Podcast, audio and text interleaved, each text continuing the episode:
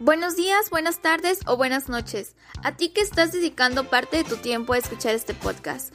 Antes que nada, mi nombre es Frida Sofía, estudio la carrera de Trabajo Social en la Universidad Veracruzana y hoy, junto con mis compañeros de Trabajo Social Comunitario y Vinculación, venimos a hablarte sobre un tema que es la realidad emocional para la mayoría de las personas, la ansiedad. Muchas veces hemos escuchado hablar sobre la ansiedad y el cómo durante la pandemia del COVID-19 ha incrementado. La adolescencia es una etapa de cambios a todos los niveles, físico, cognitivo y social, que pueden convertirse en la principal causa de la ansiedad. La mayoría de estos cambios necesarios para nuestro desarrollo, lo que puede hacer que sea difícil para alguno de nosotros. Pienso que es importante abordar este tema, y más exponerlo ante los jóvenes debido a que el confinamiento no ha sido del todo fácil para la mayoría de nosotros. Por esto, es relevante saber que la ansiedad es uno de los problemas psicológicos más frecuentes entre los jóvenes, ya que interfiere de forma negativa y directa en la vida social, el bienestar, en el desarrollo de las habilidades sociales y sobre todo en el rendimiento académico. Ahora bien, ¿cómo sé que soy una persona que sufre ansiedad? Esto se puede presentar de distintas maneras. Por esto, es bueno saber los principales síntomas de la ansiedad, los cuales son la sensación de ahogo, cambios en la ingesta de alimentos, molestias estomacales, nerviosismo, inquietud, agitación, tensión muscular, cansancio, fatiga, preocupación excesiva, miedo, sensación de angustia, dificultad para tomar decisiones, problemas de sueño, cambios de ánimo, conductas de evitación, huida, aparición de conductas extrañas y riesgo a consumo de sustancias. ¿Por qué mencionamos tantos? Bueno, la mayoría de nosotros tenemos tan normalizados los síntomas de la ansiedad y no nos damos cuenta. Tanto que posiblemente no nos estamos percatando que comemos a cada rato por nervios, ya sea las sabritas que escondemos en la alacena, o que hay un descontrol con nuestros horarios para dormir, porque nos las pasamos viendo TikToks o nuestra serie favorita hasta las 4 de la madrugada. También está el hecho que pensamos las cosas excesivamente hasta preocuparnos y pensar lo peor, apuesto que no te lo has cuestionado. Sé que a veces los problemas nos abruman y en ocasiones nos superan, sin embargo hay que creernos que nosotros los superamos a ellos. En pocas palabras, la ansiedad es algo que solo nos persigue, la dejamos entrar hasta el fondo de nuestros pensamientos para controlar nuestras emociones.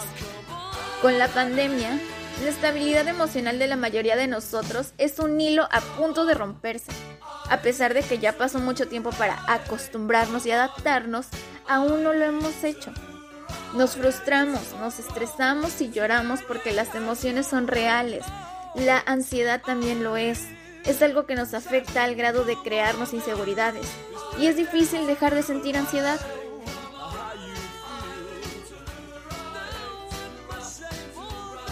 Tenemos esta idea de que por estar en confinamiento, encerrados en nuestras casas, debemos estar activos, aprovechar el tiempo, estudiar, hacer ejercicio, aprender un nuevo idioma, inscribirnos a talleres virtuales, etc.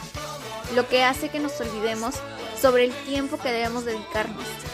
Vamos a ponerlo así, tener una cita con nosotros mismos, haciendo cualquier cosa, lo que sea.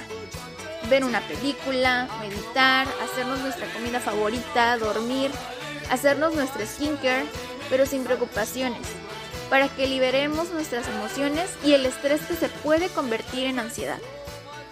El tema de salud mental para algunas personas es un tabú, no se debe tocar, asociándolo a que siempre estaremos bien, no nos debemos sentir mal por cosas insignificantes y que no debemos exagerar.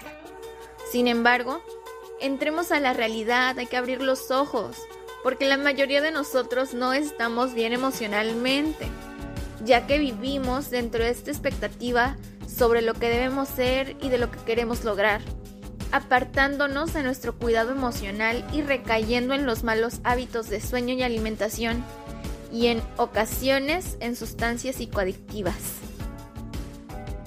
En lo personal, a veces siento que la ansiedad me está superando, porque me lleva a sobrepensar las cosas, me trae recuerdos para autosabotearme y sentirme mal, y hace que me sienta sin aire, inquieta, y hace que me tiemblen las manos.